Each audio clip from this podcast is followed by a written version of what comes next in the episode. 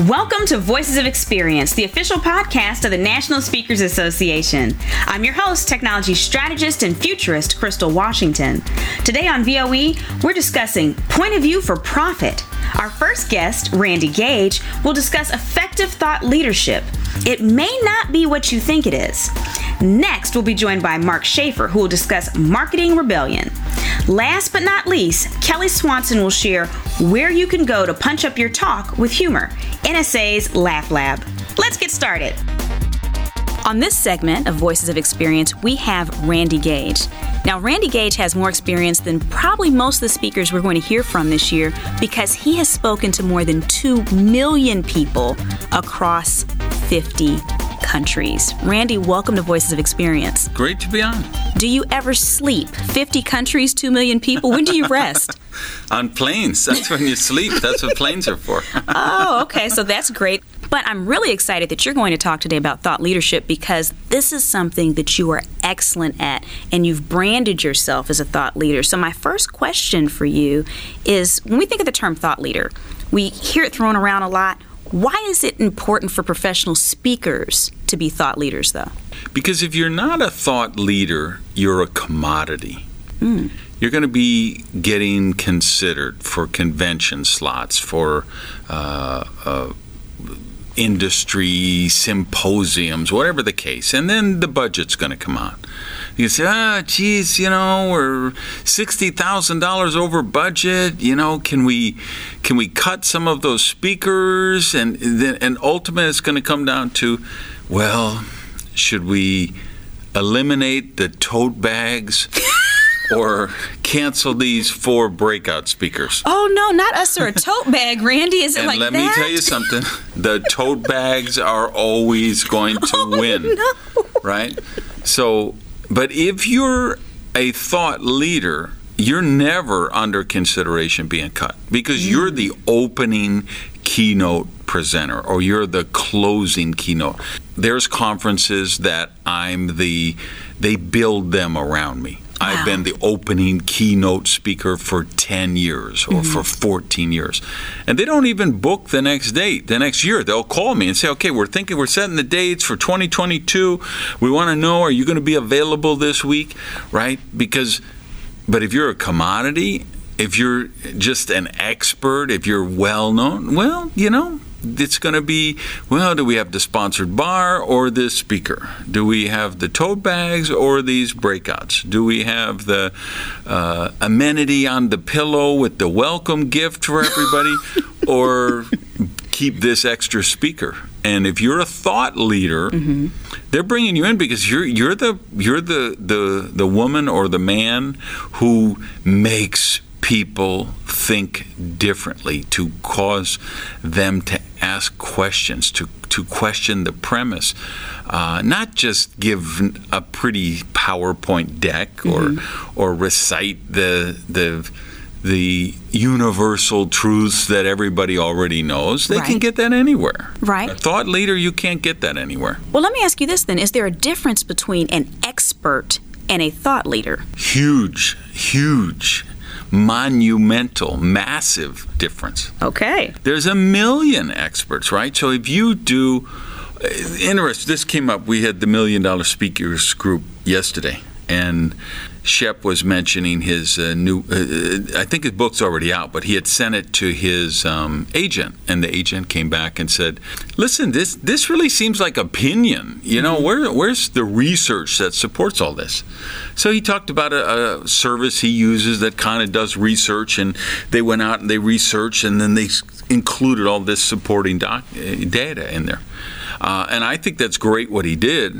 Um, but if my agent asked me, told me, mm-hmm. and I love my agent, but if my agent told me, well, you know, this book sounds, it just seems like opinion. I would say, well, of course it's opinion. That's why I wrote it. Mm. That's why people buy it, because they want to know my opinion. An expert so Napoleon Hill, that's the expert model. Okay. Okay, Napoleon went out and he talked to 50 people in Firestone and Carnegie and uh, you know this guy and that guy and this lady and that, you know and he put them all together. That's an expert. Mm-hmm. But anybody can do that. And there's lots of people who do that. Anybody can recite information. What you need is people who can, and Shep does this. That's why Shep is this Shep Hyken I'm talking about. He's gifted enough that he can say, okay, there's the data, but here's what the data means. He's translating. Yeah, and and causing you to think to say, okay, if we know that this trend is happening, how will this affect your business in the future? Let's explore some of those possibilities. So what's interesting about what you said was that not only is a thought leader presenting their own thoughts on a topic, but they're challenging those that are listening to them to shift their thinking as well. So you're you're also managing others' thoughts. So if anyone who's listening right now, for those people that can take an honest moment of self-reflection, there's some people that are listening to this saying, "I'm not a thought leader yet." Are there three actionable things you would recommend that they do to get started on the road to becoming a thought leader? You have to become a critical thinker. Okay. And that's just not taught in our world. It- it- mm-hmm. how to think is not taught. That's mm-hmm. the problem with our whole education system from pre-K to PhD is they're teaching kids what to think. Mm-hmm. They're asking them to memorize facts that they could look up in their smartphone in 3 seconds. Mm-hmm. Do we really need to memorize, you know, what year this war from this year to that year do we need, you know, these are useless trivia. What we're not teaching kids is how to think. So probably most people listening were never taught how to think. And so you actually have to study how to think. And Okay. then you you learn the second thing I think most important is you got to question the premise Okay. because if the premise is wrong, everything that comes off of the premise is wrong. Okay. So when they say, you know, the economists are predicting that the Fed is going to lower the prime interest rate by a quarter percent, and that's going to, you know, okay, so that's a premise, but maybe that premise isn't true. Hmm. Maybe when they lower the rate, this is going to happen. Maybe when they lower the rate, that is going to happen. So a critical thinker is someone who questions the premise and says, well, how do we know that's true? And what if that isn't true? Okay. And if it wasn't true, how would it be different? And that's not a you know the the my mantra is if you ask the wrong question, mm-hmm. then the answer is irrelevant. That's a good point. So it sounds like then the first step is for them to start thinking critically. Yeah. Second step is to question the premise. So they might have to look at some of the premises for their topic and start questioning those. What would be the third action step to becoming a thought leader? Then ask better questions, okay. right? Okay. Because that's the real. Uh, like this mastermind session we were doing yesterday, that's always the first thing I look at. Okay, when somebody presents a question, is that really the question we want to answer? Because if, again, if it's the wrong question, then the answer is irrelevant. So, we're talking here about becoming a thought leader, but one of the things that you have done extremely well is leverage the media in showcasing your thought leadership. Can you share a couple ways that speakers can leverage the media to get more business by leveraging their thought leadership? There's a couple actionable steps that they can take. Yeah, make predictions. Okay. Be bold. Uh, question the premise.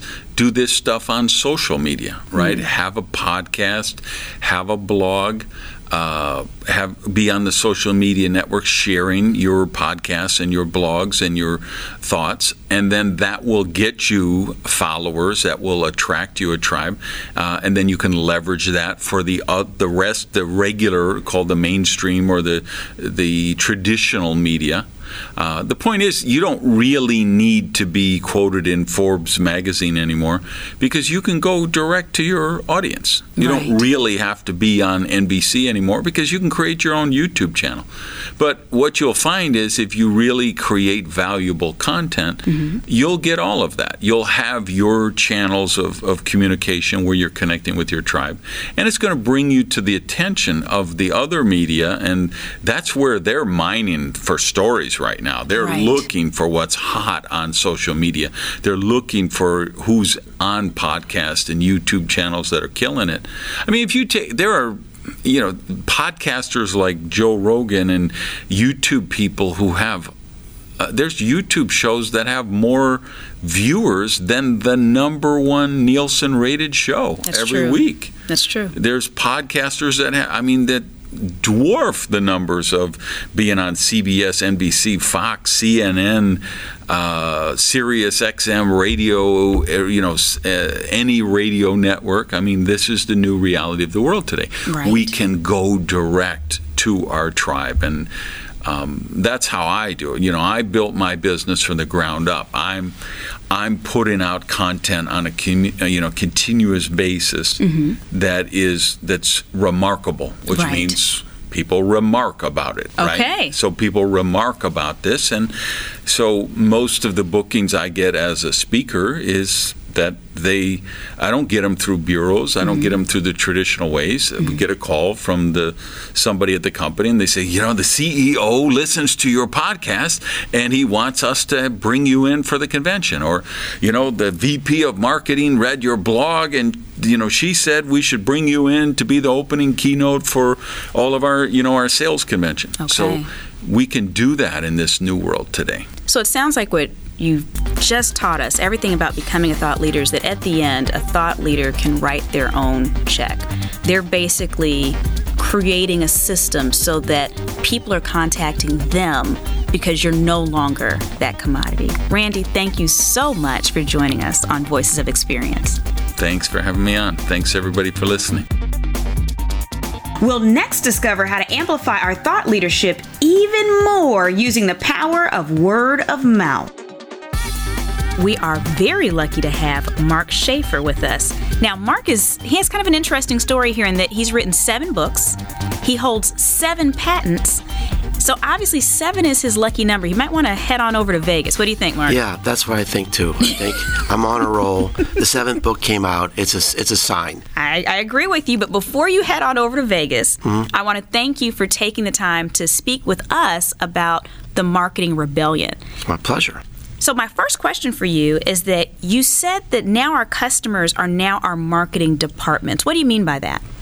Well, it's something that's really been evolving for some time now that companies have less and less control over the sales funnel hmm. and over the customer journey. And we still have those things in our PowerPoint slides, but that's not really how the world works anymore. Hmm. And research shows that two thirds of our marketing is not our marketing, it's occurring without us, it's occurring with our customers through hmm. word of mouth, through social media, even through influencers and reviews. And so, what I challenge people to think about in the book, and what I challenged people at my talk at NSA, was to think about how do we get into that two thirds? It's a new way to think about marketing. That's where the action is really taking place today, and that's where it's going to take place even more in the future as the digital natives come on board. And uh, so it's it's a challenge because you can't buy your way in like you used to in the advertising days. Right. You have to be invited into these consumer conversations, and it requires a new strategy and a new mindset. Well, speaking of this mindset and building these connections, one of the other things that you talk about is human impressions. What are human impressions, and how do speakers specifically build them? Well, I think specifically speakers are in a really good position uh, because more important today than a corporate brand is the personal brand. Mm. I think that in many cases, the personal brand is the corporate brand. And people are buying products because they have an emotional connection to a person, to a founder, to somebody at that company that sort of speaks to them. And that's why a lot of legacy brands are in decline because who's the person that we love at Procter and Gamble or at Unilever? Who's the mm. face of, you know, uh, Ivory soap or something Right. like that. And so we're going local, we're going artisanal because we want to buy from people that we know and trust and see are active in our community. So one of the things I talk about is that businesses and brands of the past were built on advertising impressions, mm-hmm. but in the future, they're going to be built on human impressions. Wow. And that's a totally different way of thinking. Yeah, it really is, and it's it's energizing for some people. It's threatening to some people. It. I would imagine some Yeah. people would be terrified because Yeah. it, it really requires you, instead of just setting out an image, now you have to try to figure out how to hook other people mm-hmm. and really, as you said, be invited into their space? Well, I think to be in marketing today, perhaps you have to be in sort of a constant state of terror. okay. Because it's changing so much. Right. And you have to completely just just adapt and be very humble and just look at what's really happening now, what's really working now. And that's unlike many other fields. Accounting doesn't change that much, and right. finance doesn't change that much. But to be a speaker today, you have to be a marketer and you mm-hmm. have to be a salesperson. And so you have to be humble and sort of be in a constant state of reinvention to think about what works. And I think that's why my idea in this book, Marketing Rebellion, has really played so well with people. They really have accepted it and, and understand it. So when you're talking about, I mean, it sounds like you're kind of using that whole adapt or die um, lingo yeah. in a way because you're saying we have to constantly shift, and, and that's certainly different than what speakers had to do for many years because mm-hmm. some for some of us that canned speech worked for 15 plus years. So my question to you is, can you share maybe two concrete actions that you would suggest speakers take to leverage conversations around their brands? Well, I think um, two things that I would that I would point out. First of all we really have to work on our personal brands today. Okay. And we have to work on, on how to be known. If you're known, you have a permanent competitive advantage because mm-hmm. they'll pick you over somebody else, maybe even at a higher price, because you're a known quantity and people talk about you. So being systematic and mindful about building the personal brand is the most important thing that you can do. And so there are some steps that you can take to do that. You have to really think about where you fit in the world and what you want to be known for. Mm-hmm. You have to think about how you want to tell that story, where you want to tell that story, and where your audience is. And so I encourage people to really have a plan for that. Don't just let things happen on your personal brand, but be really mindful and uh, and systematic about it. Mm-hmm. The other thing that I would suggest is to not over rely on technology. Okay. We've become lazy marketers in some ways that we look for the technology easy button. We want to mm. automate things that we shouldn't automate. Okay. And I think people want today and they're seeking today some sort of personal connection. So I challenge people to think about how can you be more human in everything you do? Every phone call, every engagement, every speech, every customer interaction. How can we show our face, our smiles, our passion, and really connect to people in a way that will build that bond that will lead to business benefits over time. So it sounds to me like what you're saying is is that you know I, many of us have heard before about the importance of automating things, and, I, and there's certainly processes yeah, there's, probably well, still. there's a place for that. Sure. It sounds like what you're saying is those automatic thank you for your tweet messages that we mm-hmm. see going out and things like that. That doesn't sound like the way that you're suggesting that we build those personal impressions with people. But we, we live in a way today that people are so sophisticated when it comes to technology. They can tell when it's fake. Right. They can sniff it out in you know 100 characters. Right. And so when you do the extra effort and you do connect in a personal way, that really means that much more. Mm. We need to use technology in a way that takes down barriers between people mm. instead of raising barriers between people. And when you automate things and use algorithms, mm-hmm. you have a risk of creating a barrier that mm. people just know you're not being authentic. And if you could use technology in a way to make you more approachable, mm-hmm. more accessible, more fascinating, mm-hmm. uh, more human, that's the way to use technology. Understood. Mark, I just want to thank you so much for your time today and for sharing this wonderful information that'll really help us build better relationships going forward as speakers. Well, thank you Thank being. you so much. It's been a delight. Thank you. Now that we're brilliant thought leaders who others can't stop talking about, let's discover where we can go to keep audiences laughing through our brilliance. With us today on Voices of Experience, we have the Kelly Swanson, who just happens to be the chair of NSA's upcoming Laugh Lab. Kelly, thank you for joining us on Voices of Experience. Hey, you're welcome. It's nice to be here. And I'm actually co chairing it with Patrick Donadio. So I want to give him equal cred, if I may. Oh, that's perfect. We definitely want to make sure that we mention Patrick in here. So, my first question for you it's Laugh Lab. Why is humor important to speakers? Why should they even be concerned with Laugh Lab? Sure. Uh, humor is very important. A lot of us already realize that if we're funnier, um, it makes a difference, but we don't always translate that into how that actually can make us more money. Um, I've had meeting planners tell me and bureaus that the funny speakers tend to be more popular and to get uh, booked more. Uh, there are articles in Forbes magazine and other places that say humor is one of your strongest assets in terms of engaging and connecting with your audience. And Crystal, to just put it in a real simple way, I think a lot of times as speakers, we think that the magic is in selling and marketing. Mm-hmm. And, and I don't mean to downplay that, right. but your speech is your product.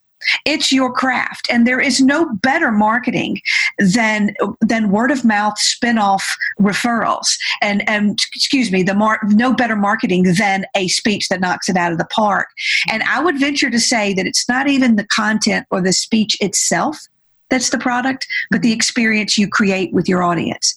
There are many ways to create an amazing experience that gets you that spin-off business, but humor by far is one of your strongest assets. So that's why Laugh Lab matters so much. It's not about just adding a joke or 2 Mm-hmm. It sounds like it's really about upgrading the entire talk and potentially getting more business. Now, all of us, we live in all different cities. There's a million different comedy workshops. Why is Laugh Lab different?